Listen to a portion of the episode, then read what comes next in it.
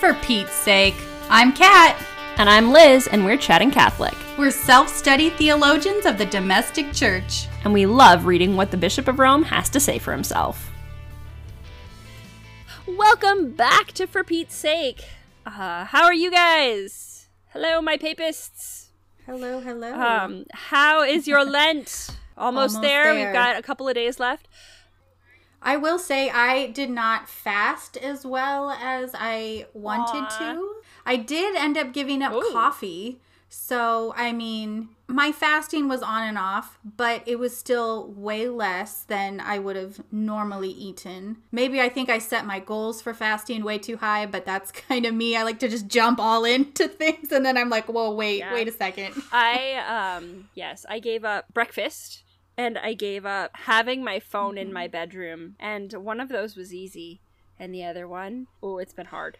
Oh boy. Um, the phone one, the phone one really got me because I actually, I actually went back to college this year because the amount of time I was spending just tinkering around on my phone was just like a ridiculously gross amount of time that I'm like, what could I do productive Yes. in this in this time period? And then it forces me to like use my brain and not Yep. be on my phone doing nonsense. But it wasn't nonsense; it was good Yeah, stuff. that's but the, that's the thing. You're like, oh, it's lovely. Um, or I'm doing it for the podcast, or what? I nope, nope. I need to stop. yes, because I say I'm a researcher, so I'll be tinkering on my phone. I'm like reading articles and stuff. I'm like, I'm researching. It's all important Yes. things. Oh my goodness. Yeah, so Palm Sundays this Sunday, I have a book. Oh yes, it's my it's like the cutest little book, but it's called The Donkey That No One Could Ride. He's a tiny scrawny little donkey and he's so little no one could ride him and then Jesus comes along and he actually strengthens the donkey so he could ride on him. It's so cute. Like I cry every time. I'm like, "Oh." That's adorable. Uh, show notes always. And as always, if you would rate and review the podcast and please stop by Instagram or Facebook and tell us how your Lent went. We would love to hear from you.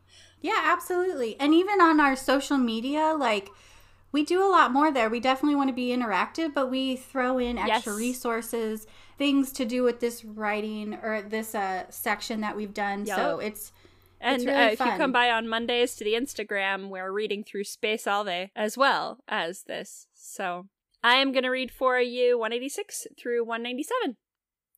The exercise of political love. There is a kind of love that is elicited. Its acts proceed directly from the virtue of charity and are directed to individuals and peoples. There is also a commanded love, expressed in those acts of charity that spur people to create more sound institution, more just regulation, more supportive structures. It follows that it is an equally indispensable act of love to strive to organize and structure society so that one's neighbor will not find himself in poverty. It is an act of charity to assist someone suffering, but it is also an act of charity, even if we do not know that person, to work to change the social conditions that caused his or her suffering. If someone helps an elderly person cross a river, that is a fine act of charity. The politician, on the other hand, builds a bridge, and that too is an act of charity. While one person can help another by providing something to eat, the politician creates a job for that other person and thus practices a lofty form of charity that ennobles his or her political activity. Sacrifices born of love. This charity, which is the spiritual heart of politics, is always a preferential love shown to those in greatest need. It undergirds everything we do on their behalf. Only a gaze transformed by charity can enable the dignity of others to be recognized, and as a consequence, the poor to be acknowledged and valued in their dignity, respected in their identity and culture, and thus truly integrated into society. That gaze is at the heart of the authentic spirit of politics.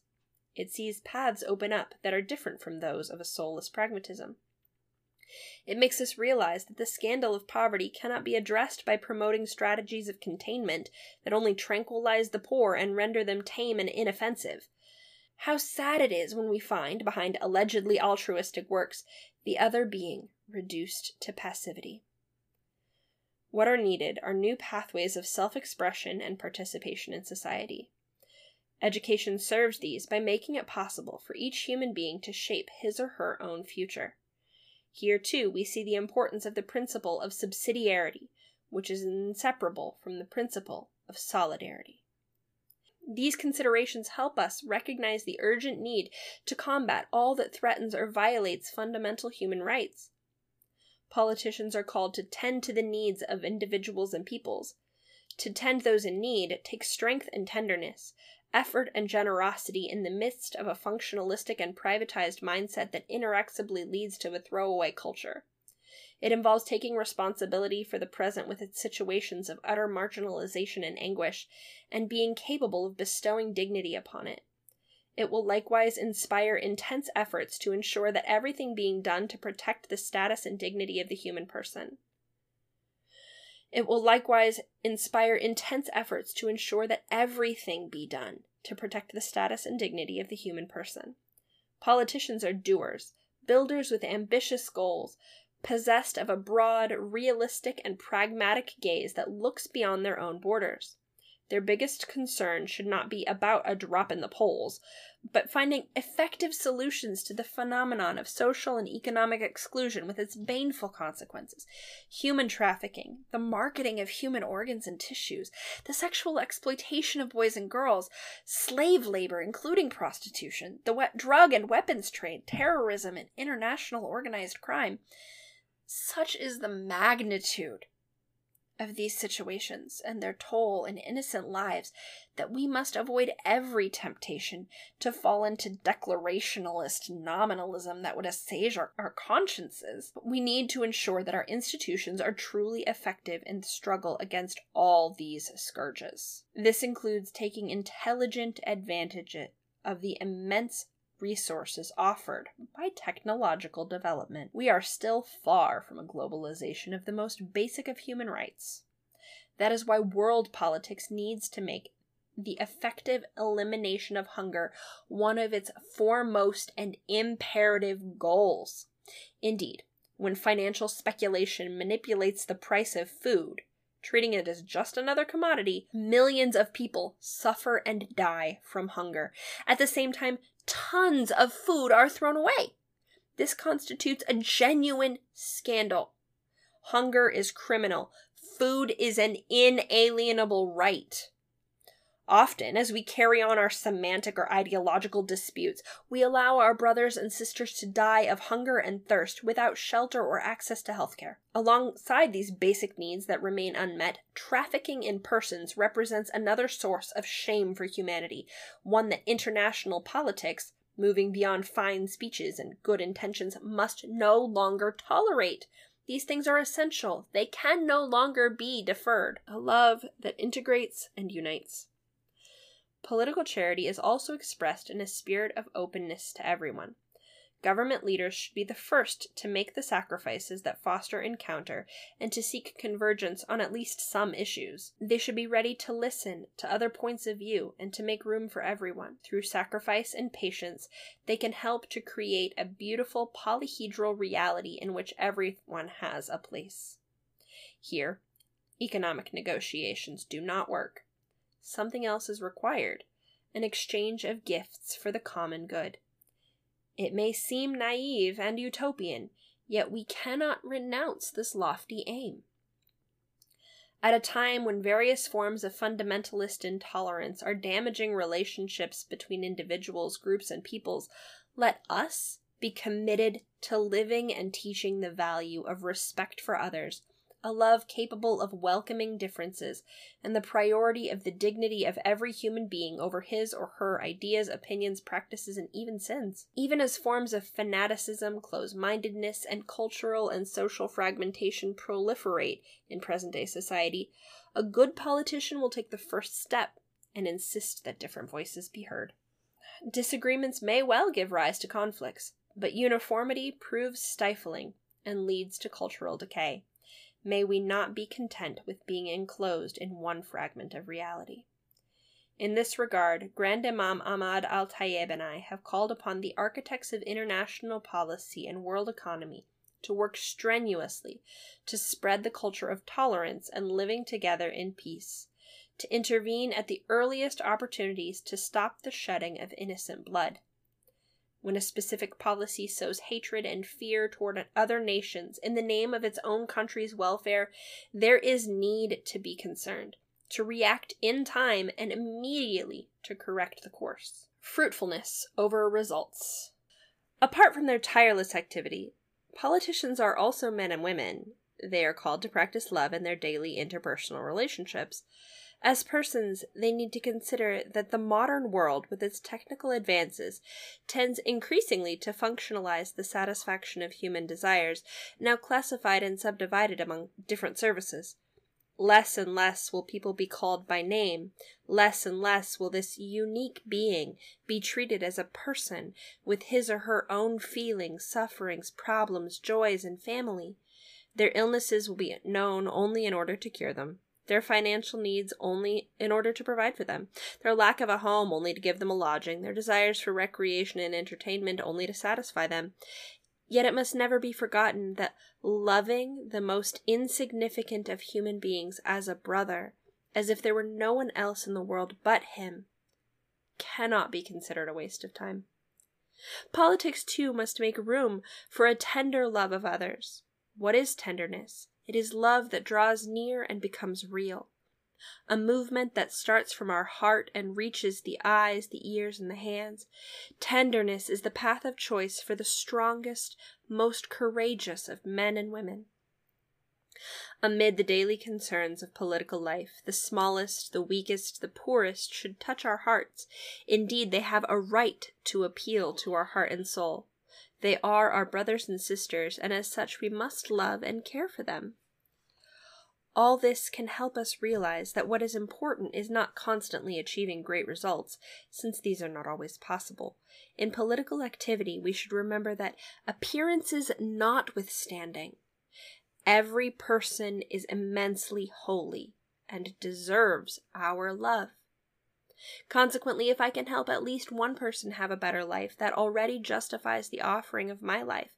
It is a wonderful thing to be God's faithful people. We achieve fulfillment when we break down walls and our hearts are filled with faces and names. The great goals of our dreams and plans may only be achieved in part. Yet beyond this, those who love and who lo- no longer view politics merely as a quest for power may be sure that none of our acts of love will be lost, nor any of our acts of sincere concern for others. No single act of love for God will be lost. No generous effort is meaningless. No painful endurance is wasted. All of these encircle our world like a vital force. For this reason, it is truly noble to place our hope in the hidden power of the seeds of goodness we sow, and thus to initiate processes whose fruits will be reaped by others. Good politics combines love with hope and with confidence in the reserves of goodness present in human hearts. Indeed, authentic political life, built upon respect for law and frank dialogue between individuals, is constantly renewed whenever there is a realization that every woman and man and every new generation brings the promise of new relational, intellectual, cultural, and spiritual energies. Viewed in this way, politics is something more noble than posturing, marketing, and media spin. Those sow nothing but division, conflict, and oblique cynicism incapable of mobilizing people to pursue a common goal. At times, in thinking of the future, we do well to ask ourselves, why am I doing this? What is my real aim? For as time goes on, reflecting on the past, the questions will not be how many people endorsed me, how many voted for me, how many had a positive image of me. The real and potentially painful question will be how much love did I put into my work? What did I do for the progress of our people? What mark did I leave on the life of society? What real bonds did I create? What positive forces did I unleash? How much social peace did I sow?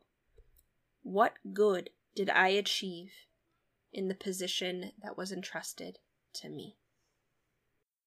That that whole section is just not I I I felt this way last week, but this week even worse. I feel like this whole thing, I am not a politician and therefore he is not talking to me. But there's still stuff for me in here. Personally, remain deeply, deeply cynical of politicians. I have a really hard time. Like, I get all the good they can do, but I'm like, but are they going to? I know. He even mentions that in the last section when he talks about like most people have a bad taste in their mouth when they hear politician. And even th- he ends in 197 with the cri- with the quick list of questions like uh the the question should not be how many people endorsed me and voted for me and had a positive image of me. And I'm like, yeah, if I yes. ever met any politicians who are more interested in the how much love did I put into my work question, I would be like, I am whatever party you are for until until you stop being that party. I mean, he does bring up some beautiful political sentiments of I love I love it and like he starts off with 186 the politician on the other hand builds a bridge and that too is an act yes. of charity while one person can help another by providing something to eat the politician creates a job for that other person and thus practices a lofty form of charity that ennobles his or her political activity and it's just like you know he starts off like oh yes they they can reach more yes. than i can and we talked about this last episode like this is the purpose of a politician yes. And last episode we were super like being apologetic about this whole idea that yes you can have layers of politicians but i hope that we made it more obvious as obvious as it is to me and the point of politicians is that i can't I can't endow dignity in the way that a politician can. One of my biggest pet peeves when it comes with like people talking about politicians and just the importance of protecting human dignity is what yes. we're talking about. I I don't I, I kind of take a step back. I don't really like when people give me the excuse of like, no, you should vote for them because things like abortion, things like um, human mm-hmm. trafficking, things that have to do with human dignity. They're like, you can't just be a one issue, like that one issue can't just deter you from voting for them. I'm like, yes, it can. yes. Um, I mean, but but in the other spectrum, but in the other spectrum, then we're going to need to see better politicians yes. who are also in that realm of human because dignity. that's that's the thing right when you become a one issue voter they can they can pull you around like nobody's business they yes. can say things that they don't mean or have any intention yep. of following through on and you're like well this guy's better than the other guy is he though is he um yes a couple episodes you said that you're like maybe the devil's yeah, right? on both sides and i okay. loved that i love it because it's like um, I feel like we're too much on that XY axis. Like you're either on this side and you vote for yep. this person on the Democrat side, or you're a Republican and you vote for this person. And I'm like, stop telling me that you're pro life but then doing a bunch of other crap that I'm not going to yeah. like anyway. Yes, exactly. It's not uh, a politician needs to be pro whole life before he can get my endorsement politicians like that aren't making it through the initial rounds of primaries. So mm. that's a problem and we need to fix that and it can start with us. Absolutely, because yeah, you have the other side who is arguing that too. Be like, oh, well, you're pro life, but you don't care about the whole life and blah, blah, blah. And it's like, well, I do, but the most drastic thing is yeah. abortion so, in my mind, that's going to overshadow all the other things. And yeah, it's not supposed to, but then you need to give me better options. Uh, I was looking up a book, The Appalling Strangeness of the Mercy of God by Ruth Pakaluk, and it's Ooh, it's on forum. It still is. It, she was a pro-life debater, and she did really great work, but she also talks at the end because everybody talks about Roe versus Wade. She talks about Casey versus Planned Parenthood, and that's where she's like, okay, I need to change my strategy. We had the opportunity to overturn, and we didn't. We got to save the babies. And it maybe isn't going to look like what it was going to look like before, but we got to save the babies. Um, so I highly recommend that book to anyone. Yeah, and it's it's just really hard to say. Maybe it's just too like severe for me to say, but it is really hard. I am not white, but it is really hard when I love pro-life movements. I love pro life politics, but I will hear racist things about the border. Yes. And so I'm like, this, I mean, I can't. I can't Nope. live there either. Like I can't live in that realm either. So you have to you have to give me a better option because I am floundering when it comes to politics. and when you say you're going to do something, do it. And then but but they but the here's the other thing about being a one issue voter, they know they've got to be aware of the fact that if they ever successfully eliminated abortion, we would stop voting for them because they are despicable in every other way. Absolutely. So they need it in their political realm. And that's just the really sad reality. It is really, like you said, you don't want to look at this section as like a Yes. cynic, but. But it's like, okay, like when he brings up what is tenderness, like politics too must make room for a tender love of others. And I think I've seen tenderness and like a very authentic Mm-hmm. love for their community, but I I only see that really on a local Yep. level.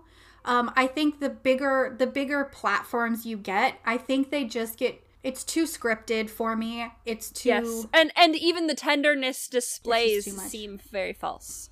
They're not like suddenly I feel sad about this, and it's partly like you don't get to see in the briefing room when the president learns about Yes. a tragedy. So you don't get to see that moment where you might get to see the moment of panic when your local politician discovers something that's true. They you might see that look on their face where they're like, "Oh, I am so sorry," as opposed to "I was so sorry an hour ago Right. and now I've thought about a million plans and I've I've already boxed it." Yes. And I, I honestly feel like it's our fault as well for even saying that we need that in a national politician level. We don't need that. We don't need you to be on No. all the time. Like no, it's fine. exactly. You're fine. It's it, and it comes down. It does come down to the the real actions that you take because tenderness on one hand you get to see it in that moment on their face but you're right that does seem extremely unfair for me to ask to see that. No what i want is for your tenderness to be a real action for you to hear about this travesty and then do something.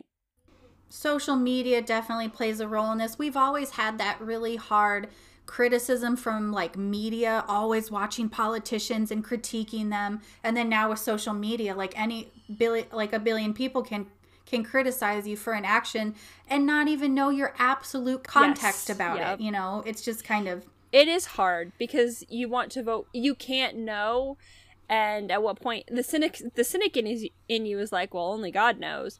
But but Mm-hmm. god doesn't get to go to the voting box just just us Yes. fallen people do Well, and that's what I've said before. Like, when I'm voting, and I have a lot of people ask me, like, how do you do that? Or how can you vote for this person? Or what do you do? It's like, all of that surface stuff, I don't really care about. Like, I want to see what are your economic politics Yes. about? What is your stance on immigration? Like, there's just a list of things that I critique, and it's not going to have anything to do with what I'm seeing on Yep. the media. Like, I want to see, like, who are your cabinet picks? It's just like, it's just different. That should be the view of how you critique Yes. politicians. otherwise it just becomes a giant pr play and we know how Kat feels about sophists yes, ma'am. one of the things like as a whole chapter i chapter 5 really kind of called me to the carpet on what role am i called to play in the political process because we talk a lot about the charity but here we are looking in the Yes. face this idea that i can give somebody food i can give them a shirt and these things matter but a politician can give somebody dignity to what extent am i called to participate in that process and how am I not participating in that process? And that's a hard question, I think. Um, I mean, you can participate by really focusing on those city council meetings and things like that. Just being aware, I think, is the first step. uh, I think also you were talking about how you look at somebody's council picks. That's another part, a role you're called to play in the political process is to cut, is to cut Yes. through the social media nonsense. If you read it on Facebook, assume it's lies.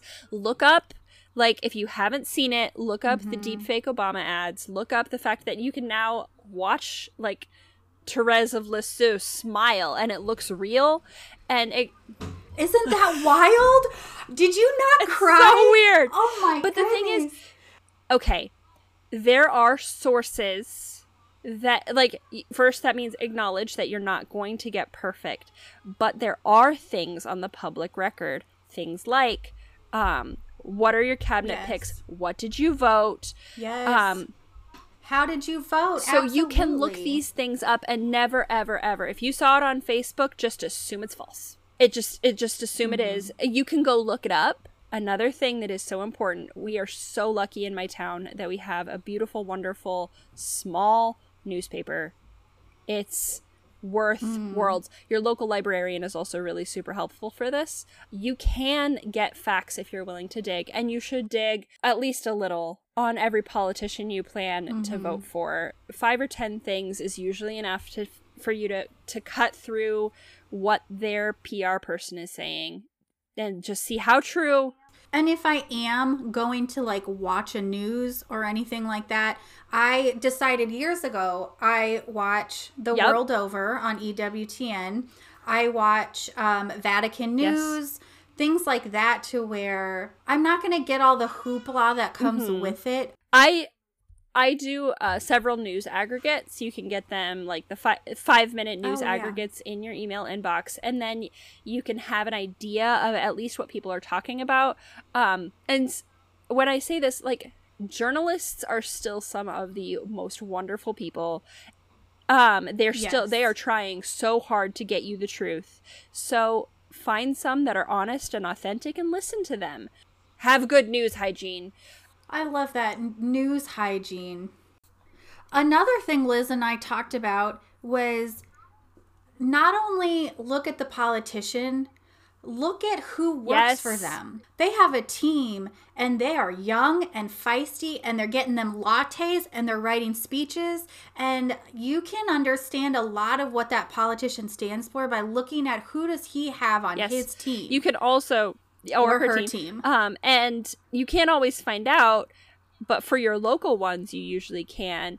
How well they treat those people.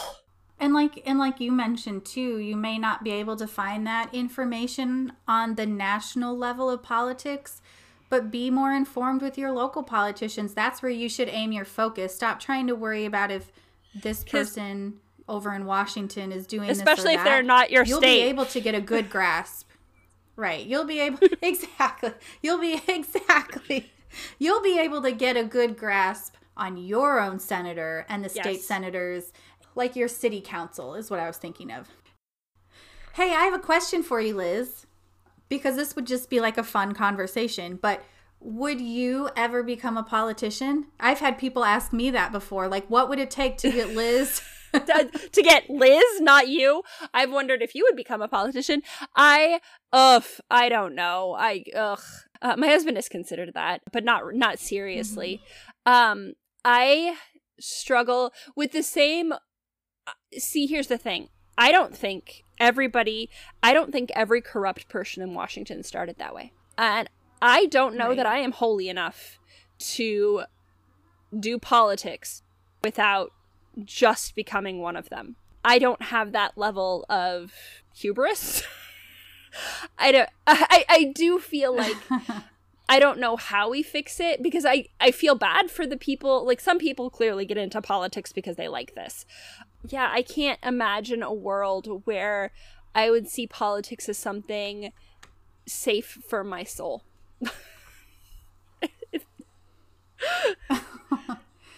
I I think the if I ever if I ever thought of it, if I ever went down that path, the only area I would stay is I would just want to be an Yeah. alderman in my city. Like I love local government so much like and that's that's all I need. I don't need to, Yes. this isn't that- a uh, career this isn't a path to the rich and famous. Like this is like no, I just want like my uh sidewalks to be cleared up, you know? Kat for alderman. Woo! all right, I got a vote. So another question to contemplate for yourself how how does I can just donate to the local food bank or I can just do small charity how does that how does that miss the mm-hmm. mark and on the other hand how does policy will fix it miss the mark because Yes. both miss the mark. The poor will always. I mean, that's that's my answer. I suppose I should pause longer for y'all to ponder this, but like the poor will always be with us, but simultaneously, we give people dignity when we make it easier to be not poor.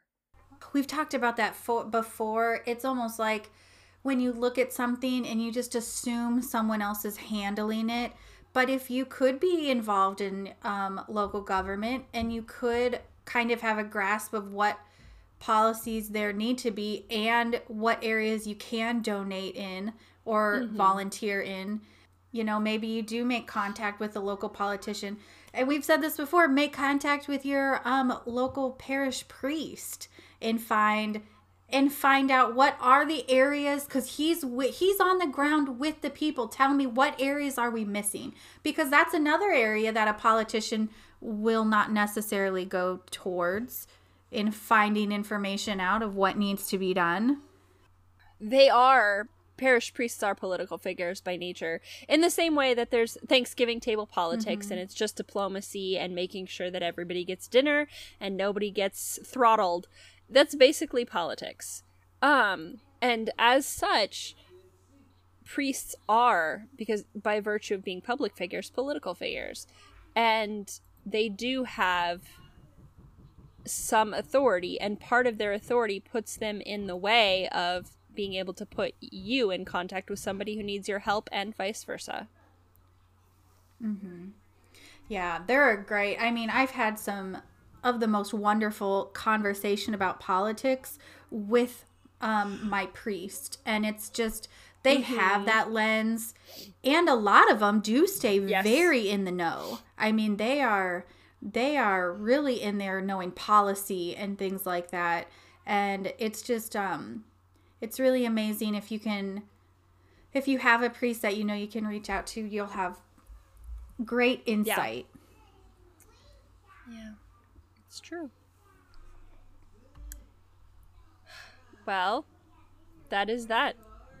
I was like, I really do you have don't. any more? Um, thank you for doing cha- all of chapter 5 with us in these 3 uh 3 episodes. So, um we will see you back here next week for starting chapter 6. wow, congratulations to getting to chapter Yeah, right? six we with are us. we are getting close, guys. I mean, there's there's there's some hefty stuff left to look at, but we're getting through it and you should be proud of yourself. Yes, all right. We'll see you next week for chapter six dialogue and friendship in you later. society. Bye. Thanks for joining us this week on For Pete's Sake as we explore the words of Pope Francis in Fratelli Tutti. Find For Pete's Sake on Facebook and Instagram. You can find links to Fratelli Tutti and some of our sources in the show notes. See you next week. St. Peter, Ora pro nobis.